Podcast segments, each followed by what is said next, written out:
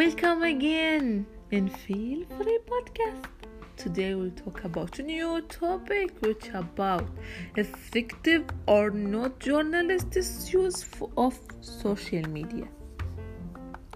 The role of social media sites with its various classifications is no longer limited to being a fertile and difficult source of news and information. Today, social media sites have become what can be described as a barometer to measure the volume and resonance of what is published or broadcast in newspaper. And various media uh, institutions of articles and media and audio visual content. By interacting with the users of these sites, you will find the journalist publishing a section of an article that has an attached link of the article on the newspaper or media organiz- organization's website.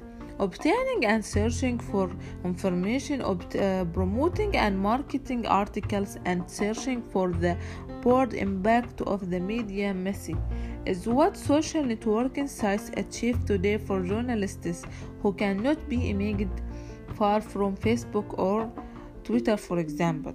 It has become very rare today to find a journalist who does not have an account on Twitter or Facebook.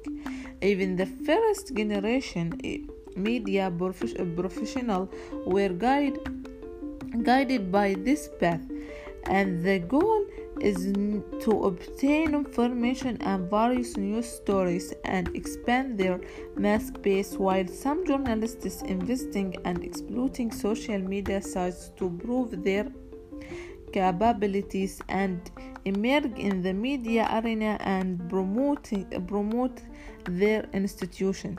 The American newspaper, the New York Times, according what journalists publish on their personal page, whether it's related to their work or not, may affect their institutions.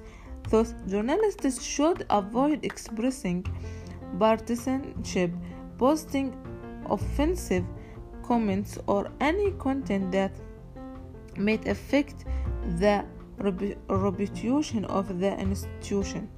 It's also better for journalists to abide by the ethics and rules followed in the media and uh, institution in which they work.